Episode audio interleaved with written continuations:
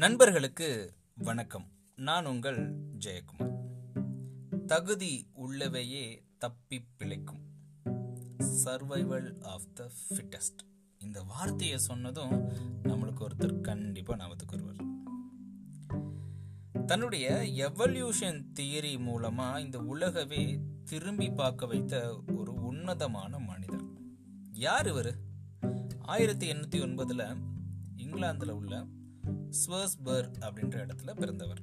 ஆயிரத்தி எண்ணூற்றி பதினெட்டில் தன்னுடைய பள்ளி படிப்பை தொடங்குறாரு. ஆயிரத்தி எண்ணூற்றி இருபத்தி அஞ்சில் எடன்பர்க் யூனிவர்சிட்டியில் தன்னுடைய கல்லூரி படிப்பை தொடங்குறாரு. இவருடைய அப்பா ஒரு மருத்துவர். இவருடைய தாத்தாவும் ஒரு மருத்துவர். ஸோ இவருக்கு மருத்துவம் படிக்கணும் அப்படின்ற பெரிய இன்ட்ரெஸ்ட்லாம் இல்லை. ஆனால் ஜாயின் பண்ணிட்டார்.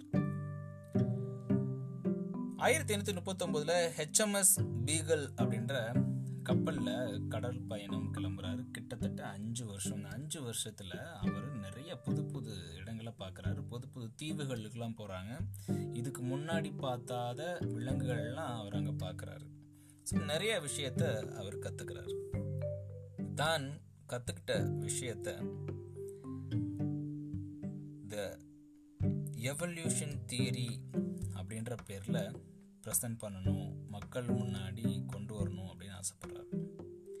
அந்த தியரி ப்ரெசன்ட் பண்ணுற டைமில் அவர் அங்கே இல்லை. காரணம் அவருடைய மகன் காய்ச்சல் காரணமாக இறந்துட்டாங்க. அது என்ன?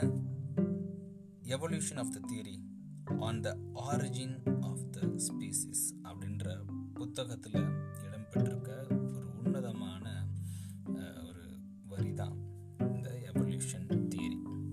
அழகான கான்செப்டும் கூட. குரங்குல இருந்து மனிதன் வந்தான் அப்படின்றது தான் இந்த எவல்யூஷன் தியரி இந்த எவல்யூஷன் தியரியை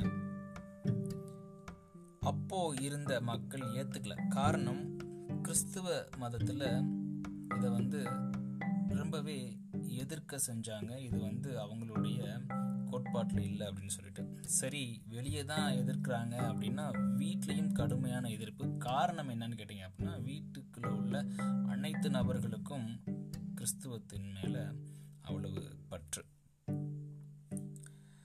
இவருடைய அந்த புத்தகம் த ஆரிஜின் ஆஃப் ஸ்பீசிஸ் பரிணாம வளர்ச்சி அப்படின்ற இந்த புத்தகம் இந்த ஜென்ரேஷன் மக்கள் கூட ரொம்ப விரும்பி படிக்கக்கூடிய ஒரு best seller book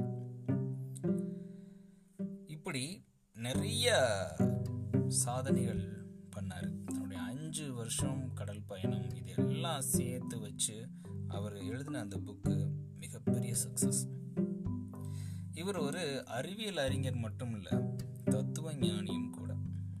survival of the fittest அப்படின்னு சொல்றதுக்கு எவ்வளவு பெரிய ஞானம் ஸோ சர்வைவல் மட்டும் இருந்தால் போதாது ஃபிட்டஸ்ட்டும் வேணும். இந்த ரெண்டும் வேணும் அப்படின்னா நம்ம என்ன பண்ணணும் அப்படின்னா சுற்றுச்சூழலுக்கு ஏற்ப நம்மளை மாற்றிக்கொள்ளணும் அப்படின்னு சொல்கிறார் ஸோ இன்ன வரைக்கும் அந்த கான்செப்ட் சரியாக தான் இருக்குது நாம் சர்வை பண்ணணும் அப்படின்னா சூழலுக்கு ஏற்றவாறு நம்மை நாமே மாற்றிக்கொள்ள வேண்டும். ஸோ இப்படி ஒரு அழகான ஒரு சரி கொடுத்த அந்த நபர் நீங்கள் எல்லாம் அப்போ கண்டுபிடிச்சிருப்பீங்கன்னு நினைக்கிறேன். நீங்கள் என்ன நினச்சது சரிதான். சார்லஸ் டார்வின் அவர்கள். இந்த அருமையான வேலையில் சார்லஸ் டார்வின் அவர்களை பற்றி நினைவு கூறுறதில் எனக்கு மற்றற்ற மகிழ்ச்சி. நன்றி நண்பர்களே மீண்டும் நாளை இன்னொரு பதிவில் உங்களை சந்திக்கிறேன். Charles Darwin.